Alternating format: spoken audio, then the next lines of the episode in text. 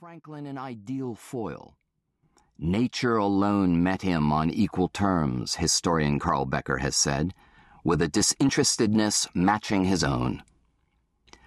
Of course, in an age when so much remained unknown about the workings of the physical world, prying into nature's secrets could be risky.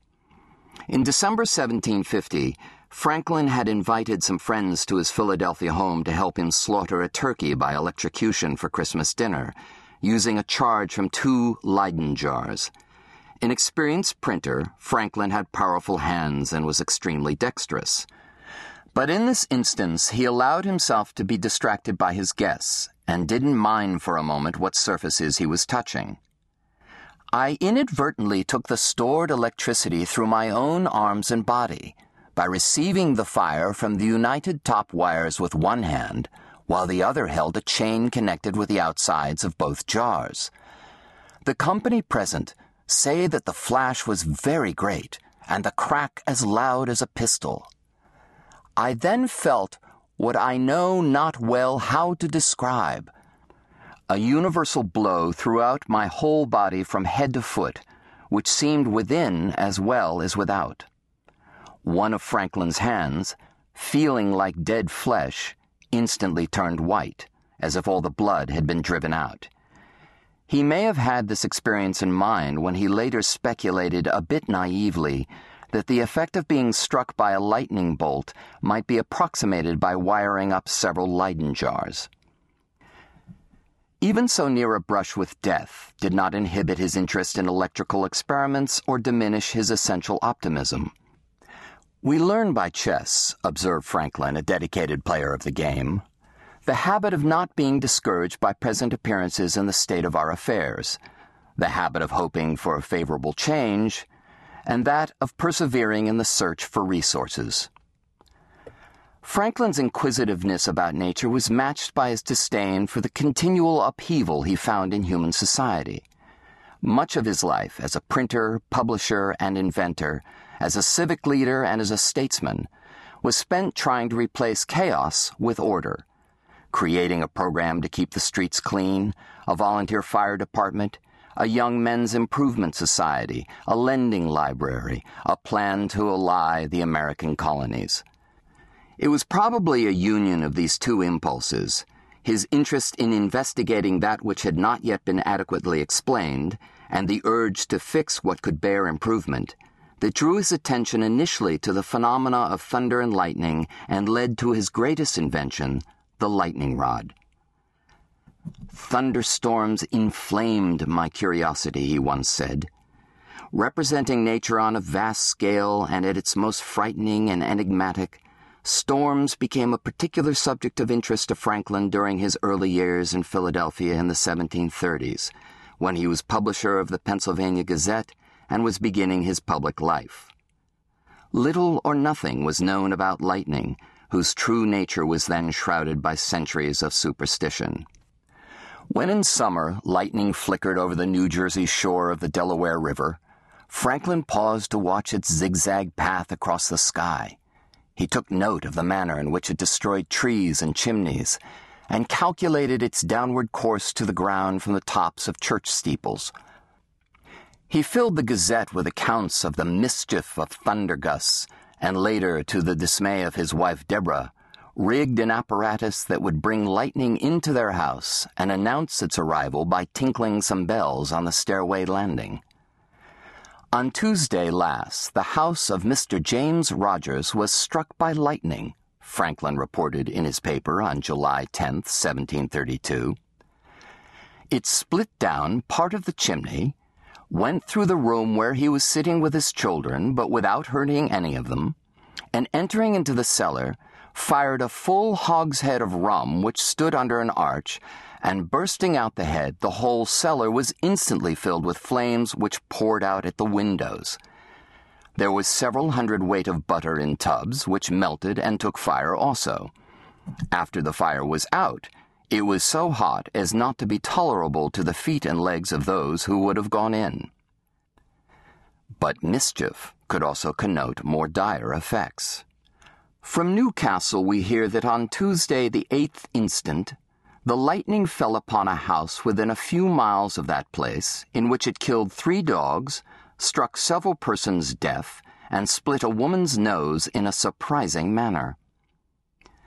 In the report of another incident, Franklin the journalist takes up a subject that would one day captivate Franklin the scientist. The way lightning, in a tiny fraction of a second, chooses its route through the available conductors in an edifice it has struck. On Sunday, the 28th past, about three miles from this city, a clap of thunder fell upon the house of the widow Mifflin, struck down part of the top of the chimney, and split it down several feet, tore and shattered the roof, split a rafter and broke it off in two places, and struck off the plastering with part of the brick wall in the inside of a lower room, broke the splinters of the window frame, and melted the lead.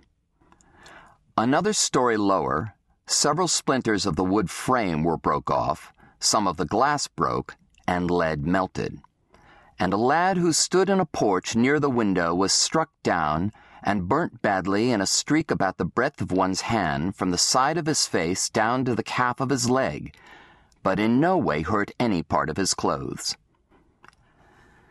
Franklin included lightning stories in his paper because they made for interesting, sometimes humorous copy. At times he almost humanized the thunderbolts, as if they were reckless or prankish children. Mischief, the word he used to describe lightning's destructive nature, was the same term he applied to human situations he thought both regrettable and avoidable. The theft of a horse left untethered, the disruption in a household caused by a runaway servant, the animosity between residents and billeted British troops in his native Boston. No wonder, then, that his lightning rod was ultimately said to have tamed lightning.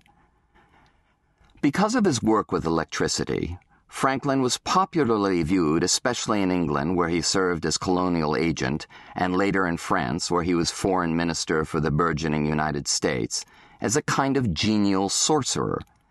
But many of his scientific contemporaries saw him in more exalted terms, and acclaimed him as another Galileo, Newton, or Copernicus. Franklin was not the deep theorist these men had been but his lightning rod, some called them Franklin rods, represented the fulfillment of two important strands of 18th century scientific thought the belief that science should be based on empiricism, that which could be observed, and the confidence that an empirical approach to science would lead to the development of innovations beneficial to mankind. What made Franklin's achievement especially remarkable in European eyes was that he was an American at a time when natural philosophers across the Atlantic looked to the New World for botanical curiosities and snakeskins and not much else, when the very term American still connoted a coarse frontiersman. The usual portrayal of Franklin presents him as a political figure who, in his spare time, dabbled in science, the historian I. Bernard Cohen has said. His own century, on the other hand, considered him a scientist who had entered the arena of international politics. Diplomat, publisher, satirist, revolutionary, Franklin did many things well. Future generations came to know him best, thanks in large part to his own posthumously published autobiography, as the son of a Boston candlemaker who, by dint of ambition, hard work, and self discipline, rose to world fame and influence in spite of what he called his low beginning. As Cohen suggests, however, what has always been inadequately acknowledged is that Franklin's initial world fame rested not on his wit or his accomplishments in public affairs. It was based on his discoveries in electricity and his invention of one of the most useful and symbolically important conveniences in human history.